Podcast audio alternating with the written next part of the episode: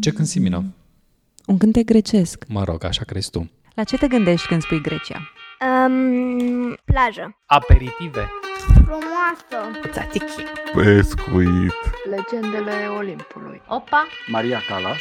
Mare. Soare. Ce înseamnă pentru tine Revoluția? Ziua mea. Bătaie. Sângeros. De mult? Evoluție. Catacombe. Libertate. Moarte. Schimbare. Grecia. Revoluție și revoluții. Sau pe grecește, Elada Epanastasik Epanastasis. Un sezon revoluționar față verso, inspirat de frageda vârstă de 200 de ani de la Revoluția de Independență din Grecia. Vorbim despre revoluții în muzică, modă, literatură și, desigur, nu putem ocoli istoria, așa cum nici anul ne ocolește pe noi. Astăzi despre modă cu Cătălin de Constantin, antropolog. Bună, bun găsit! Bine te-am găsit, mulțumim pentru că ai acceptat invitația noastră. Prima curiozitate este să știu de unde este D și de ce este D între Cătălin și Constantin. Simina mereu curioasă. Da. Um, E o poveste nu foarte veche, din perioada în care am început să scriu și cred că atunci am mai, uh, eram student. Cred că atunci am zărit încă un nume identic cu al meu în presă și era nevoie de o mică diferențiere. Mie mi se părea că scriu bine și celălalt scrie prost. Nu era adevărată chestia asta, dar totuși voiam să fac această sublimă și puternică diferență și am recurs la acest D care îmi plăcea cum sună întrerupând uh, sonoritatea celorlalte două nume ale mele. Mm-hmm. Probabil că D vine de la numele bunicului dinspre mamă, deci nu e de găsit în buletin, e, e un vag pseudonim. După cum știi deja, vorbim uh, foarte mult despre Grecia în sezonul ăsta. Grecia, revoluție și revoluție, adică nu e orice Grecie. Pe unde ai fost prin Grecia? În Grecia am fost foarte mult în zona de nord, în, uh, în zona mai puțin turistică, pentru că se leagă de una dintre meseriile mele, drumul acolo, de meseria de antropolog. Am făcut cercetări de teren antropologice în așezările locuite de, de a români din, din Munții Pindului. Mm-hmm. Dar am călătorit în mai multe locuri în Grecia, din cele foarte turistice, Atena, Salonic, insule, până către zonele astea care sunt uh, la distanță de nici 100 de kilometri, la o aruncătură de băți de, de, de marile uh, drumuri ale turiștilor și totuși par pustii și rupte de, de, de ritmul lumii contemporane. Ai simțit o diferență între ce citisești despre Grecia, despre Grecia din cărți și Grecia la fața locului? uh, bătută de și văzută prin ochii antropologului? E o diferență, e o diferență foarte mare. Există o Grecie frumoasă a cărților poștale, cu case în alb și albastru. În nord nici măcar nu sunt tradiționale, de fapt în, în puține locuri sunt ele tradiționale.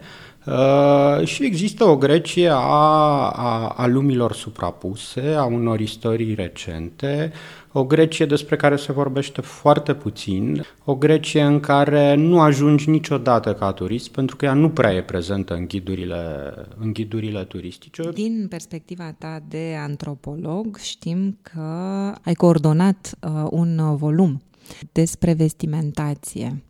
Și, nu știu, poți să ne spui tu un pic despre el. El se cheamă de la Ișlic la Joben, modă și lux la porțile Orientului. Și de aia ne-am și uh, gândit la tine pentru episodul ăsta, fiindcă am vrea să vorbim un pic despre uh, cum s-au schimbat uh, aparențele vestimentar cel puțin, cromatic. Codurile vestimentare, da. Exact. Uh, haina îl face pe om, omul face haina. Ce ai descoperit tu în volumul tău?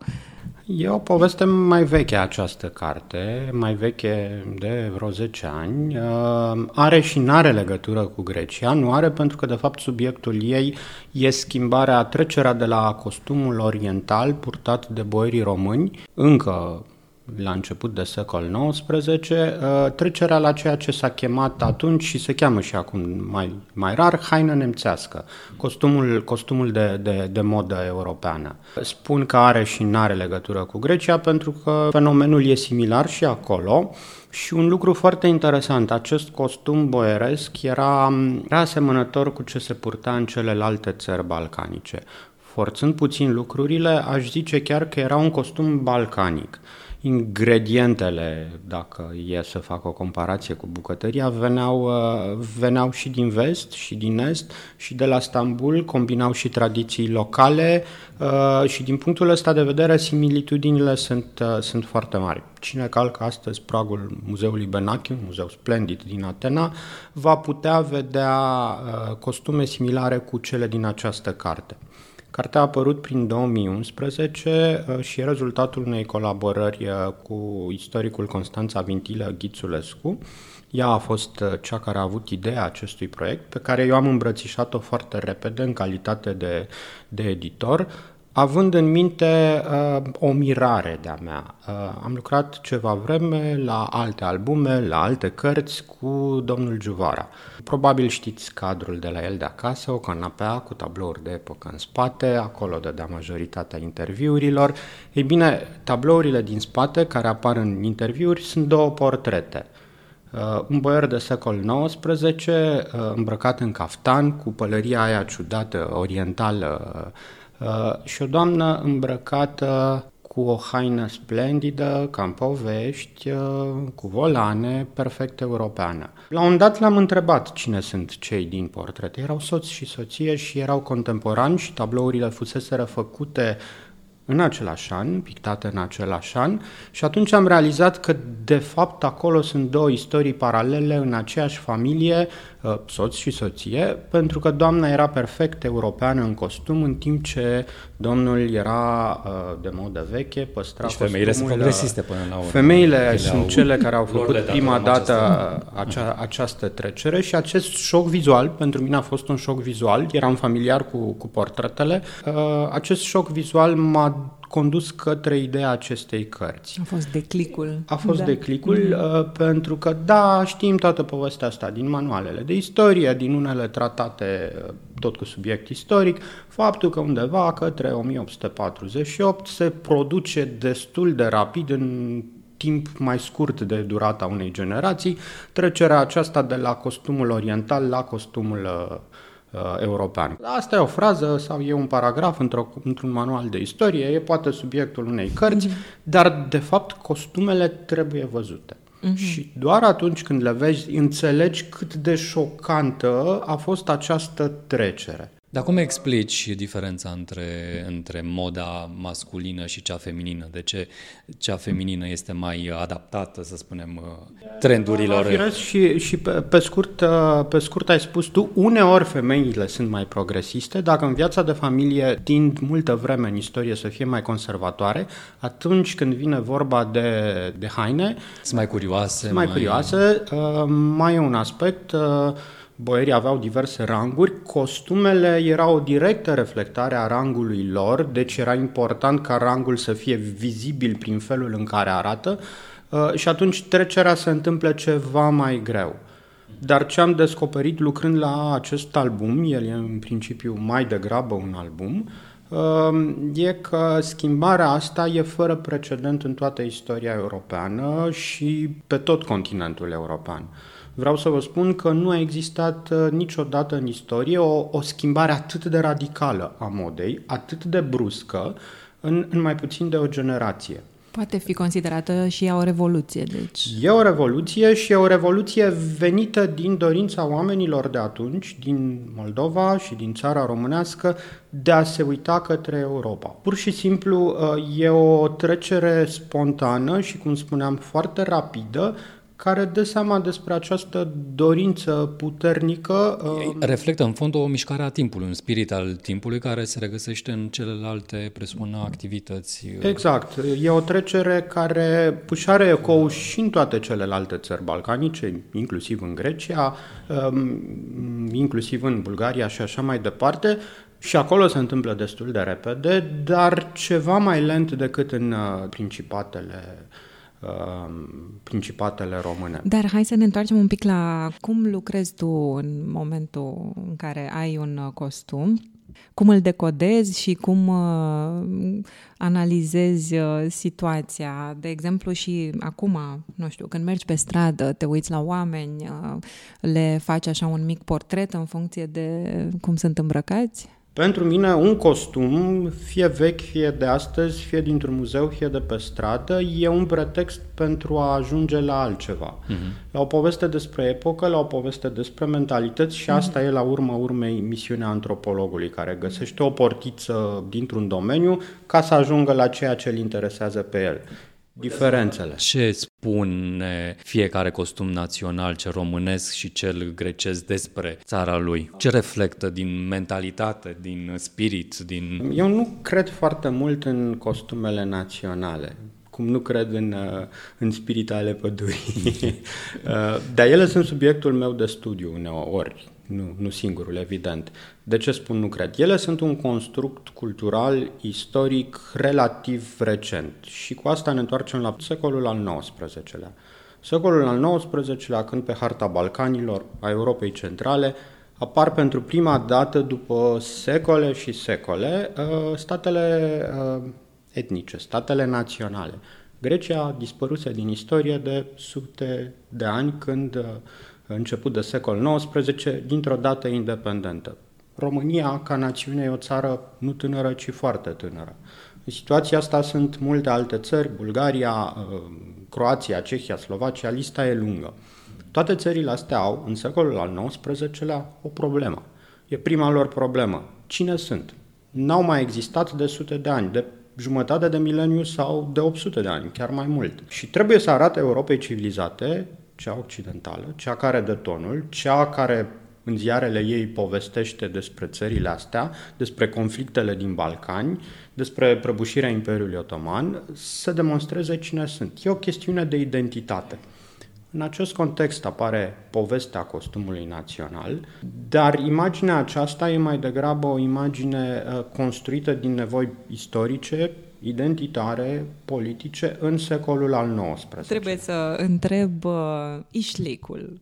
Ișlicul este uh, pălăria aceea borcănată, nu? pe care o vedem în manuale mai ales, deci pălăriile acelea borcanate, total nepractice. Eu nu știu cum stăteau pe cap, pentru că par uriașe. Asta îți impuneau și o, o poziție a, a corpului. Asta, stat... da, nu, nu știu nici cum stăteai rangul, cu rangul. ele. Mm-hmm. Bun, deci uh, pe cât de mare era pălăria, cam pe, pe atât de important... Forma, uh, toate vorbeau despre, despre un anume, o anume poziție socială. Mm-hmm. Și asta e, între altele, savoarea costumelor vechi, pentru că ele uh, nu erau doar frumoase, cromate, dramatic și greu de purtat, că erau îngrozitor exact. de greu de, de, de purtat, uh, ele transmiteau din prima un mesaj. Cine e cel care adică le poartă. Puteai decripta în fiecare puteai detaliu câte un amănunt, detaliu. câte un indiciu despre statut, despre Exact. Și asta e o caracteristică a lumilor vechi, indiferent de unde, de unde ar fi ele. Mm. În cazul boierilor indica rangul.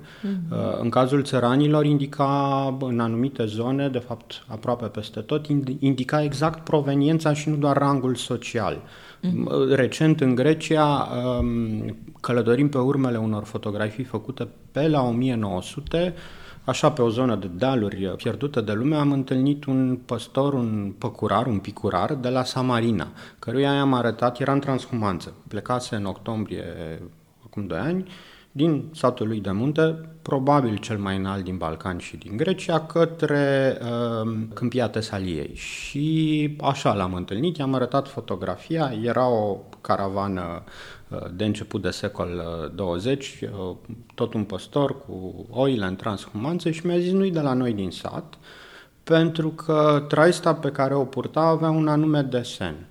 Și atunci am înțeles că fiecare sat avea propriul lui desen și mm-hmm. că această traistă funcționa ca reper în momentul în care uh, uh, mm-hmm. se întâlneau. Și mi-a zis, nu sunt foarte sigur, dar poate fi de la Perivoli sau de la Avdela. Asta e funcția costumului vechi, să spună cine e ca poziție socială, de unde e și care e statutul lui uh, uh, în societate și în familie. Pentru că în funcție de cum arăta podoaba de cap a, a femeilor, de exemplu, știai dacă e căsătorită sau nu, dacă e văduvă și așa mai departe. Fiind apariția vestimentară prima de care te lovești, poți să pui foarte ușor etichete și atunci, sigur, vrei să faci o declarație sau nu, dar te poți ascunde foarte ușor. Pe atunci nu te puteai ascunde atât de ușor. Nici nu voiai să te ascunzi, Nici din nu contră, voiai să voiai, te voiai să ascunzi, spui da. ceva despre Te tine. dezvăluia, exact. Era un, mm-hmm. o declarație până mm-hmm. la urmă. Astăzi cumva ne ascundem în spatele și ne da. pierdem în spatele mărcilor. Cel puțin încercăm, pentru că, pentru că la urma urmei, uh, sigur, lucrurile sunt mai opace ca, ca în vremurile vechi, dar un ochi bine format, un ochi antropologic uh, uh, poate descoperi foarte multe pornind de la felul în care arată oamenii. Unul dintre subiectele pe care le dădeam studenților la un atelier de istorie orală era să răscolească șifonierele părinților, șifoniere din anii 80, și să afle povestea hainelor direct de la părinți. Uh, Era atât de diferit ce aflau ei și erau atât de uluiți de povestea anilor 80 văzută prin investimentație față de ce trăiesc ei astăzi, încât uh, în ciuda acestei opacizări, acestei relative uniformizări, tot descoperi lucruri foarte, foarte interesante. Pentru că uh, îi chinuiești pe studenți uh, în felul ăsta, mă gândesc să te supunem și noi unui exercițiu. Uite, de pildă, ce ne spune costumul Amalia și ce e costumul Amalia pentru cei care nu știu. E un moment de cotitură, e o îmbinare în- chiar îngemănarea a două tendințe. Eu, eu mă bucur foarte mult că a adus în discuție Claudiu subiectul ăsta, pentru că el pune împreună două lumi. Amalia e prima regină a Greciei, în Grecia independentă de început de secol uh, XIX și nu e grecoaică. E uh, soția primului rege, care nici el nu e grec, e un prinț bavarez adus pentru o țară proaspăt independentă. Amalia cred că era tot de sânge german, de pe undeva de la Oldenburg. Uh, nu avea nimic de a face cu, cu Grecia, nu știa foarte multe despre Grecia în momentul în care ajunge acolo. O țară care îi devine regină, păstrându-și spre nemulțumirea grecilor de atunci confesiunea luterană, așa cum regele își păstrează confesiunea catolică uh, și cu toate astea ei sunt nevoiți, din motive cât se poate de evidente, uh, să participe la slujbe uh, ortodoxe. Erau regii unei țări ortodoxe, mândră de identitatea ei ortodoxă și povestea nașterii acestui costum tradițional are de-a face cu, cu un moment de acest fel, uh, sărbătoarea de Buna Vestire a anului 1838, cred, sau pe acolo, deci în anii 30 ai secolului al XIX-lea, când Amalia se duce la liturghie îmbrăcată cu un costum care e o, e o creație, uh, o sinteză între costumul tradițional grecesc și costumul european. De alminteri, în scrisorile pe care le trimitea acasă, ea se plângea de aceste costume care erau greu de purtat, erau greoaie. Deci e o stilizare a costumului uh, purtat în zonele mai degrabă sudice ale Greciei atunci și care putea fi văzut cu ochiul liber în anii respectivi, spre deosebire de zilele noastre când îl vedem în muzee. Uh, E foarte interesantă această poveste pentru că ea marchează nașterea unei tradiții. Uh, Noi, antropologii, vorbim foarte mult între noi și mai puțin publicului larg despre tradiții inventate. Asta sună puțin, uh, puțin peorativ, că te aștepta ca o tradiție să aibă rădăcini vechi, istorice, uh, să se piardă în negura timpului. Nu, foarte mult din ceea ce noi astăzi socotim tradiția are o dată de naștere uh, exactă. Mm-hmm. Cum e povestea acestui costum care preia numele unei regine a Greciei negrecoaică, un costum care e și nu e tradițional, Păi, un echivalent e, nu știu, Regina Maria cu costumul uh, național Exact. românesc. Exact. Și ce e foarte interesant în această poveste a costumului, care devine emblemă pentru Grecia și astăzi e purtat la foarte multe festivaluri, costumul, costumul așa numit Amalia, fără ca el să fie identificat cu o regiune anume a Greciei, e că aduce în discuție cele două uh, componente, străinul și autohtonul. Uh, pentru că întotdeauna cel care dă un chip tradiției locale, în secolul al XIX-lea, aproape întotdeauna, ca să nu generalizez, e străinul. Străinul dă chip tradiției, uh, tradiției și o ridică la rang de emblemă. Un ochi de, de din afară poate să sintetizeze poate mai Exact. bine și mm-hmm. să Surprinde Să- esența exact. sau, sau tiparele. Bizar e ce s-a întâmplat după cu Amalia și cu regele, pentru că ei nu mor în, uh, în Grecia, regina nu poate avea urmași, grecii sunt uh, nemulțumiți de asta, regii pleacă din Grecia, grecii nici nu-i mai iubesc, dar costumul rămâne. Mm. Grecii s-au regăsit în el și astăzi îl regăsim la orice petrecere grecească mai uh, uh, cuiz tradițional, ca emblemă identitară. Vorbind de costume și mentalități, ne spuneai că în, uh, în domeniul ăsta al costumelor, al modei, perioada începutului de secol XIX este una revoluționară, fără echivalent. În sfera mentalităților, ai putea să identifici și alte revoluții în cei 200 de ani de atunci? Cred că e un moment crucial. Totul se schimbă. Uh-huh. Uh, or, orice era de origine orientală e înlocuit cu ceva, cu ceva european. Apare un anume cod uh, comportamental, rapid se schimbă acest cod comportamental, cum saluți și, și așa mai departe. Deci toate lucrurile se schimbă. Se schimbă cu o viteză uluitoare, în așa fel încât la final de secol XIX, față de început de secol XIX, nu a trecut doar 100 de ani a, a trecut cu mult mai mult din punctul de vedere al, al evoluției acestor practici cotidiene, a felului în care arată oamenii pe stradă, a felului în care se poartă, se salută, își răspund, își scriu și așa mai departe. Au vrut să o rupă cu trecutul. Da, Poate. au, au și rupt-o cu trecutul și din punctul ăsta de vedere, în toată istoria noastră și probabil a, a Europei, nu există o, o, o, o perioadă similară în care lucrurile s-au întâmplat atât de repede și atât de convingător. Răsfăind un pic uh, prin fotografii de costume de, din secolul XIX, mi s-au părut foarte colorate și foarte frumos colorate. Ieșind pe stradă, probabil că arăta foarte frumos. Iar acum, uh, prin uh, împrumuturile din, uh, din uh, Europa, s-au mai calmat lucrurile, nu? Au venit pasteluri, apoi s-au mai închis... Să, să ne uh, înțelegem asupra unui lucru. Lucrurile le vedem așa în albume și în Mhm. filme. Realitatea de atunci probabil arăta cu totul diferit. Țăranii nu umblau pe străzile, pe ulițele, pe ulițele satului, îmbrăcați așa cum sunt costumele expuse la muzeul uh, satului sau uh, le vedem în Erau albume. haine de duminică. Erau haine de duminică, erau Sărbători. haine de sărbătoare, haine de purtat la nuntă, uh, haine scumpe pentru ei, munceau uneori foarte mult ca să ofere zestre câteva haine bune de acest fel. Uh, Deci ce vedem noi astăzi și în albume, și în documentare, și în filme cu subiect istoric, e o reconstrucție quiz romantic în care totul e frumos. Sigur, boierii și sultanii și așa se îmbrăcau de obicei frumos, dar și aceste costume erau pentru anumite momente speciale. Viața de zi cu zi purta și ea un cod uh, social, cromatic și așa mai departe, dar noi vedem aici spuma. Și din, uh, din uh, îmbrăcămintea asta de secol XIX, care sunt preferatele tale? De fiecare dată când ajung la Atena, se întâmplă mai rar decât aș vrea, mă duc la muzeul Benachi și acolo sunt niște costume, Dumnezeule, superbe. Da, ai vreun preferat acolo când mergi la Benachi? Da, din motive strict subiective și personale, îmi place costumul din Metsovo, uh, tot o localitate de a români din, din nordul Greciei. Uh, E, e o serie de costume de acolo. Ni-l Ac- descrie un pic Exact. așa? Care sunt Sau- particularitățile lui? E un costum relativ sobru, alternând roșul cu negrul.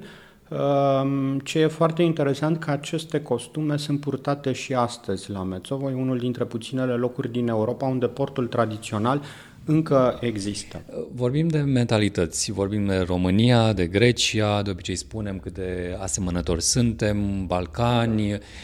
Spune-ne o diferență m, remarcabilă între, dacă există, între români și greci, de mentalitate. Lipsa lor de grabă, plăcerea cu care stau de vorbă cu tine, lucruri care par aici mult pe, prea pe repede înainte, Sunt spre porțile Orientului mai mult decât noi? sunt spre porțile Orientului mai mult decât la noi. Huzurul, uh, Nu știu dacă e un huzur, cred că e o plăcere a, valoarea timpului. a, a pierderii timpului, a sta degeaba cu un prieten, a bea un țipură la o masă fără să te grăbești că vine, nu știu cine vine. Asta e ceva ce aici nu prea, nu prea există, iar acolo e, e, e cult. De un fel de a pierde timpul câștigându-l. Pentru că ăla devine în cele din urmă un timp foarte valoros. Toată istoria noastră personală se compune din astfel de momente în care suntem cu alții fără să facem nimic. Uh-huh. Orientul și unele țări din Balcan păstrează această plăcere a timpului care pierzându-se de fapt devine un câștig. Bun, mi-a plăcut foarte mult ideea că rămâne în istorie cumva uh, versiunea mai bună a noastră, în care suntem îmbrăcați de duminică și cu hainele, hainele alea bune și nu suntem reținuți în hainele de muncă. Pe de altă parte, îmi pare rău că nu erau așa colorați cum uh, îmi imaginam că ieșai pe un drum. Uite, se întâmplă invers decât da. în Grecia Antică, unde vedem statuile albe și au devenit idealul uh, în artă. Uh, de fapt, erau extrem de colorate și veșmintele și, și statuile. De-a dreptul mm-hmm. kitsch, după gustul Exact. nostru. Da, dacă vezi, dacă vezi re, reconstituite niște statui, ești absolut îngrozit. Deci, clasicul... De bazar. E tot o invenție a noastră, într-un anume Da, da, da, sens. da. Cu ce ai face tu o revoluție? Nu știu, în mentalități, în uh, vestimentație, în... Ce întrebare dificilă, nu m-am gândit niciodată la asta. Cred că am fost întotdeauna puțin revoluționar în vestimentație, pentru că mi-a plăcut totdeauna să fiu foarte colorat.